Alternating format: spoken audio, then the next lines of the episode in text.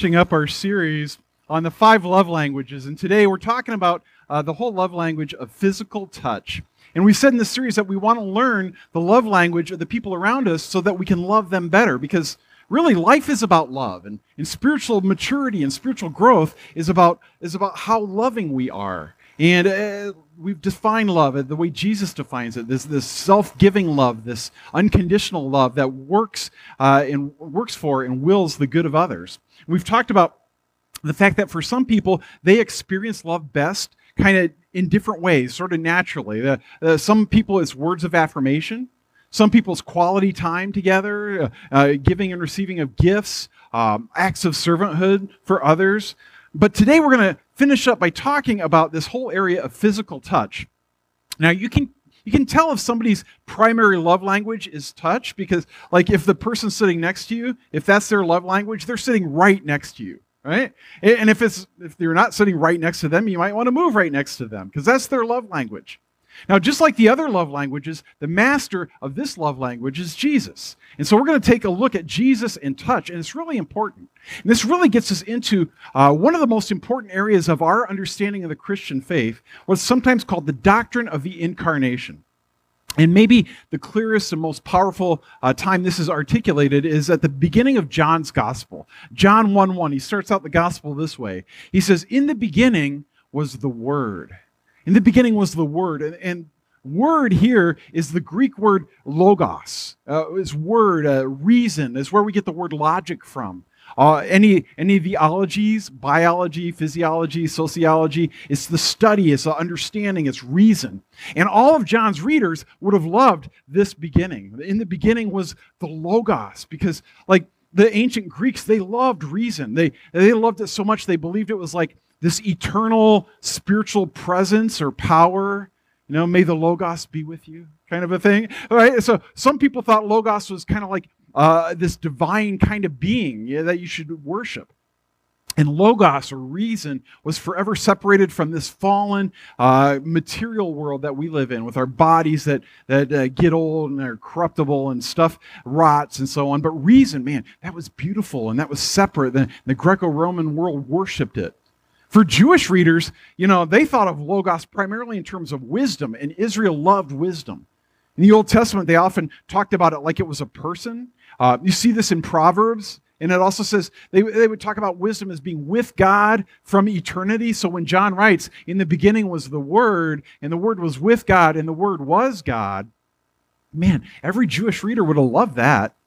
Wisdom wasn't just available to God, it was his identity, it was God's character, it was God's essence. God can't do anything that's not wise. In the beginning was the Word, and the Word was with God, and the Word was God. They would all love that. But then, just a few verses later, John writes, The Word became flesh.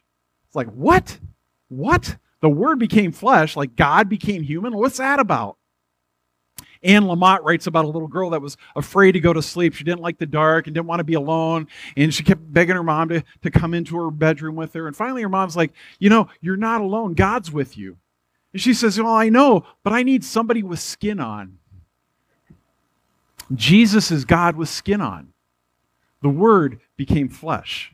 And I want to say a, a little bit about why this is so central to the Christian faith, because I know it can sound like an odd idea. You know, really, God became human? Like, seriously? And the reason it's so important is because it means that God wants to be with us so badly that he became one of us. Because that's what love does. It enters into the experience and, and the existence and, and the burdens of another person. And so uh, through Jesus, we can know what God is like, and also somehow through Jesus, God can know what we're like. The Word became flesh. And that idea has staggered people for 2,000 years. Somehow, in Jesus, God knows what it's like to be hungry and, and tired and thirsty.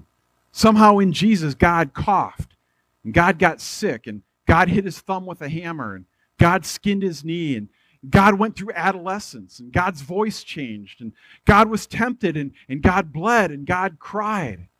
And somehow in Jesus, one day God died. The Word became flesh.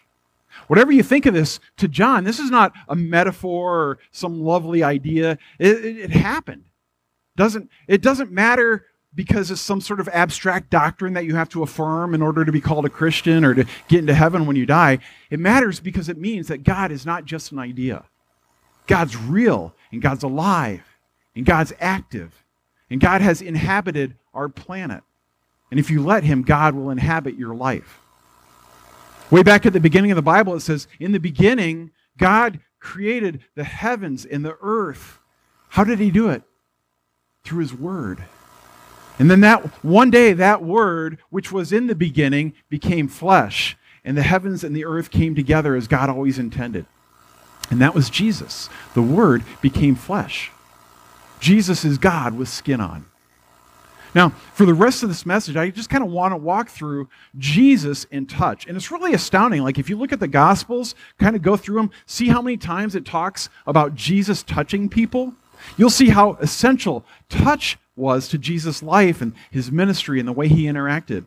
And I want to look at a few of those episodes and talk about how we can express love through physical touch with people in our lives, the same way that Jesus did. And there's four general categories of touch and, and physical love that we see in the life of Jesus. The first one is the touch of healing. The touch of healing. Over and over again, when Jesus heals people, he does it by touching them. One day, a guy with leprosy comes to Jesus, falls on his knees, and begs him, Lord, if you're willing, you can make me clean.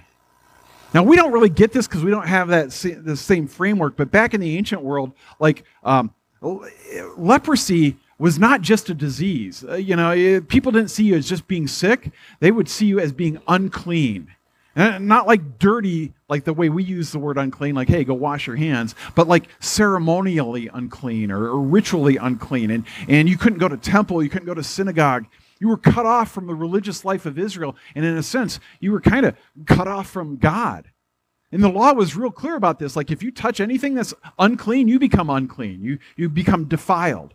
If, if I'm unclean and you touch me, then you become unclean. You like catch my uncleanness. You become like a leper. That's, that's why lepers were required to keep a distance of at least six feet away from everybody. They did social distancing before it was trendy. Yeah? So on a windy day, you had to stay even further from that than that. They had to tear their clothes.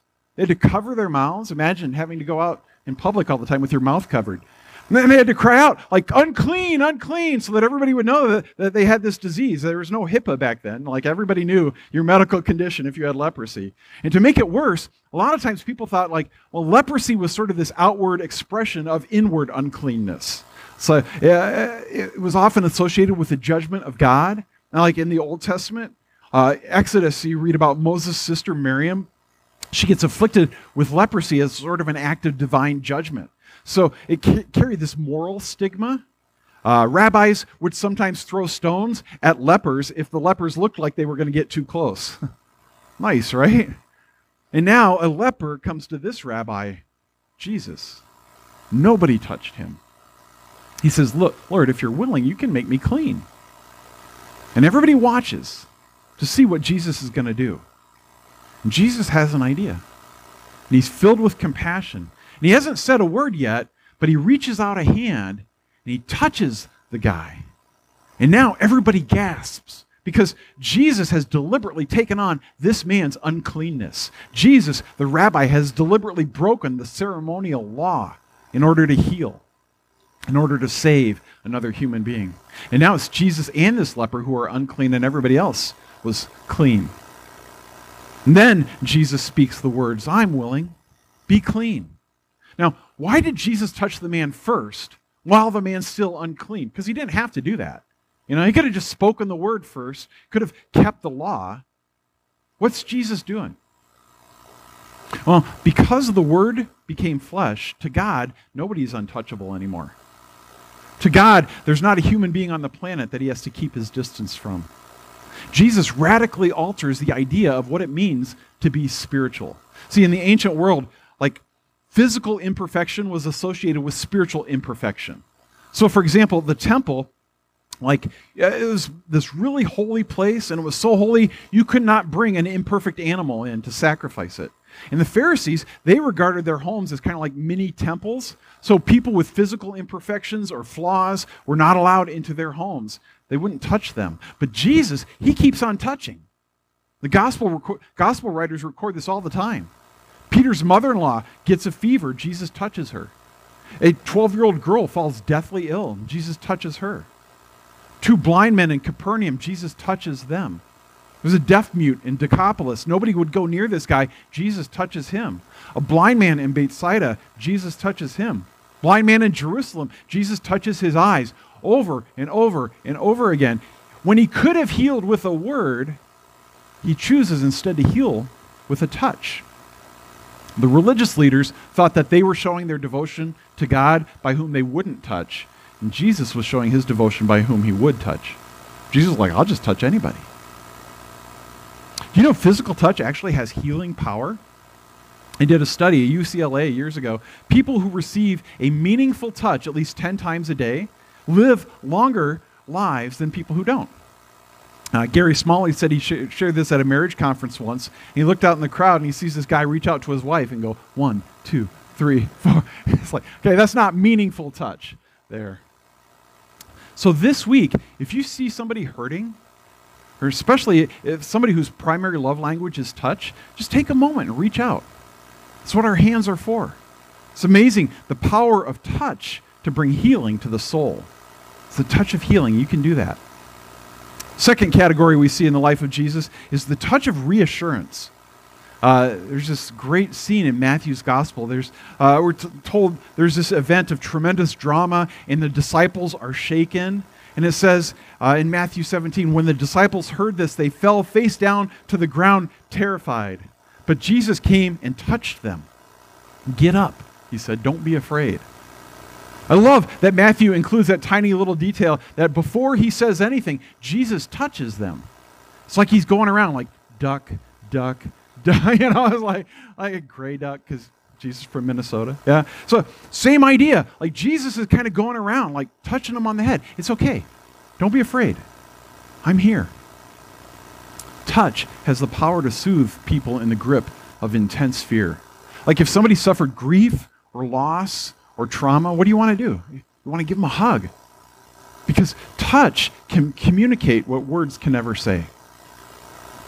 When there's a question you can't answer or a problem you can't solve, a touch just says, I'm here for you.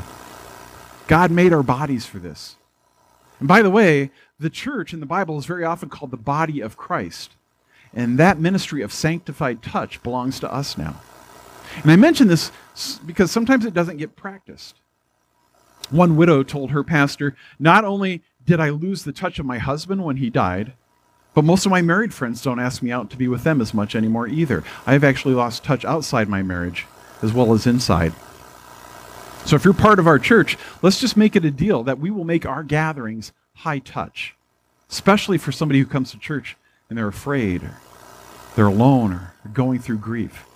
Church should never be a place where people go and don't have somebody just reach out to them. One of the things I love about our youth group is that we are very high touch. Uh, kids arrive at the beginning of a group. They come up and give us hugs. You know, we hug them. You know, and at the end of group, you know, they're like hugging each other. They're hugging us. You know, and I see kids at school. You know, they run up and they give me a hug, put their arm around my shoulder. There's just like that touch. Just says you're welcome. You're you're seen. You're appreciated. You're loved. Greg Speck says that uh, when he is speaking to students, uh, he'll he'll say uh, have a big crowd. He'll say afterwards if anybody wants a dad hug, come up to me afterwards. And I'll give you a dad hug and tell you the things a dad should tell you. And he'll say, kids will line up for, for an hour just to, to get a dad hug from Greg. Young people are starved for appropriate touch. It's a touch of reassurance. Now, we, get, we have to do it in appropriate ways, and I'll talk about that more in a minute. But this week, just look for chances to offer the touch of reassurance. Third kind of touch Jesus demonstrates is the touch of reconciliation. There's this really crazy story, the last healing story recorded in Jesus' life just hours before his death. Roman soldiers get sent to arrest him, and Peter decides he's going to defend Jesus. So he grabs a sword from one of the soldiers and he takes a swing at, at, at a soldier, guy named Malchus. And apparently Peter's not very good swordsman, and he just cuts off his ear. I'm like, how did how do you do that? Like like Peter, that you had to be really bad to cut off this guy's ear. And, and Jesus is like, hey, cut it out. No more of this. And he touched the man's ear and healed him. And something about that story is so moving, it's recorded in all four of the Gospels. Imagine that. Jesus turns to an enemy, somebody who's come like to kill him. And in this moment where everybody feels hatred and fear, Jesus reaches to this guy's face. It's a real intimate thing when somebody touches you on the face. And I imagine Jesus just kind of apologizing for Peter, going like, sorry, you know, I've been working with him for like three years and, you know, still got a ways to go. Yeah, but here's your ear back, you know, and, and he heals his ear. And then they take Jesus away. You ever wonder about Malchus? Like, if he asked himself, like, who does that? Like, what kind of man would waste his last miracle on one of his killers? Why would he touch me? And I wonder what Malchus said when he went home that night, maybe to his wife or to his family.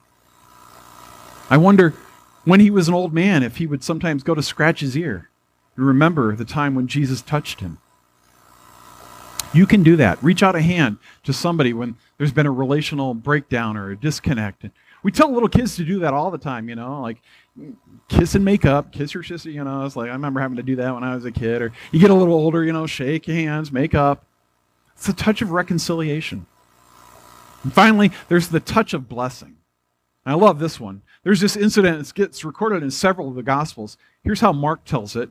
He says, People were bringing little children to Jesus for him to place his hands on them, to touch them, to, to bless them. But the disciples rebuked them because, come on, they're just little kids. And in the ancient world, like children, children were not valued, eh, you know, we're not sentimental about children the way that we tend to be. They were regarded as the lowest on the status totem pole. But not for Jesus. Jesus would sometimes use them as picture of life in the kingdom, of greatness in the kingdom. And so when Jesus saw what was happening, it says he was indignant. And he took the children in his arms and placed his hands on them and blessed them. See, Jesus knew children were made to be held and touched and loved. Often, just like with lepers and the imperfect, that didn't happen in the ancient world. We know now that children whose bodies experience loving touch develop better emotional lives. Their brains develop quicker. They become closer relationally than those who are touch starved. And it's really interesting because you look at this passage. Again, this would be really unusual in the ancient world. They're not, not sentimental, uh, very different culture, but something about Jesus just says to parents, like, my child would be blessed by his touch. Parents bring little children to have Jesus touch them. And the disciples, they know Jesus has got more important things to do. But actually, he doesn't. Jesus uh, knew that to touch and to love is to bless. And he's always looking for those who are least likely to be blessed. See, to refuse to touch is to dehumanize. So Jesus would touch people other folks wouldn't touch in order to bless them. Maybe you know the story of Jackie Robinson's life. They did a movie about him called 42. There's this one scene in the movie where uh, they're in the stadium and the racial hostility is just like pouring out of this crowd. And the, uh, people, because of the color of their skin, were regarded as untouchable. Like, I don't want to touch them. This white shortstop from Kentucky, Pee Wee Reese, walks over in front of a stadium full of these people, and he puts his arm around Jackie Robinson's shoulders. And he just stands there. Because touch says more than words ever, ever could. I'm for him, he's for me. We're brothers. The power of touch goes so deep because it's not just physical contact, there's a spiritual component. In youth group, for instance, we, we often will arrange the, the chairs uh, so that we're se- seated close to one another because that facilitates a, a, spirit of connectedness and togetherness. And physical closeness can actually encourage a sense of spiritual closeness. Something just about being close to people physically enhances closeness spiritually. That's why, like, online church will never totally replace gathering in person. In the Bible, very often, when people would pray for people, they would lay hands on them because they recognize touch is never just physical. There's always this spiritual connection because we're spiritual people. We're, we're, we're spiritual beings. We're body and spirit all mixed up together. And of course, the opposite is true too. Physical distance causes us to feel more isolated and lonely. That's why if you ever see somebody sitting somewhere here, fellowship hall, anywhere, and you and they're sitting alone, you have the opportunity to express love to them and to bless them just by your proximity. Now, I need to say a word about the right kind of touch and the wrong kind of touch, and how this form of the expression of love through touch needs to be redeemed. Every person has kind of a, a personal space that, that should not be violated. Anybody ever know like people who are close talkers? You know, they get up right in your face and they're like, ah, you know, just kind of violate your personal space. They don't have a sense of that. How close is too close? Well, in the United States, experts say about 18 inches from the end of your nose to the other. That's, that's intimate space, and we only allow intimate friends in there. Uh, that close in conversation. Somebody else gets that close, it just gets uncomfortable. About four feet is personal space. And it varies, you know, from culture to culture. So, like in Italy or Brazil, it would be much closer. In the United Kingdom, it's like half a mile. You know, so uh, if somebody violates your personal space, particularly if it's a man violating the personal space of a woman, that's creepy and that's offensive and it's just a little scary, so we don't do that. Also, there's a real important difference between offering or giving somebody a hug and taking a hug. So some people just are not comfortable with physical contact, and we got to respect that. We can offer a hug or a hand, but we need to be real sensitive to cues somebody may not want to be touched, especially somebody you don't know real well. Also, because our bodies were made by God and are, eh, are so important and so enmeshed with our spirit, the wrong kind of touch can be incredibly destructive. So, physical abuse in any relationship is, is wrong and it's sin and it's not okay. And if it's happening to you, you need to get safe and get help. Sexual abuse is wrong and sin, not okay. Unwanted sexual advances are wrong and sin and not okay. The body, uh, the, the Bible talks about our bodies being the temple of the Holy Spirit, which means when I'm dealing with the body of another human being, I'm on holy ground. Now, I know this whole topic of touch uh, just raises a question in some of you because you're like, what do I do if somebody in my life has that love language, uh, physical touch, but it doesn't come naturally to me? Well, if touch isn't your natural love language, it's going to take a little work. It's going to take a little intentionality for you to get more comfortable with touch. But ultimately, it's about love. And love's not about my comfort. Love is willing to experience discomfort in order to will and to work for the good of the other. That's what Jesus did for us. The Word became flesh. Ever wonder what Jesus' hands were like? He was a carpenter, so, you know, they were probably calloused, maybe pretty rough. But people noticed him. They were like, hey, you know, who is this that such mighty works were done with those hands? And then on the last night of his life, Jesus took those same hands and he broke bread.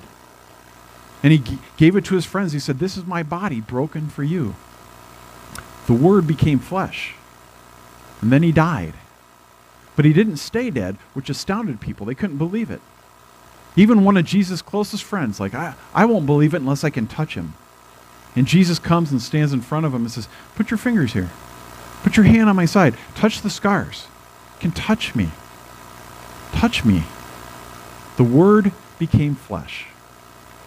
Jesus is God with skin on. Why would God do that? Because that's what love does. And that's what you can do. And you can do it this week. You can do it today. I'm going to ask you to stand. Uh, I just want to pray over you. And uh, if you want to, as a reminder, you're not alone. You might just want to grab onto the hand of the person next to you. And let me pray for you. Heavenly Father, thank you that the Word became flesh, that love dwelt among us. God, thank you for the hope that the Word made flesh brings. And may that love triumph in our lives. May the touch of Jesus come through us to the people around us. We pray this in Jesus' name. Amen.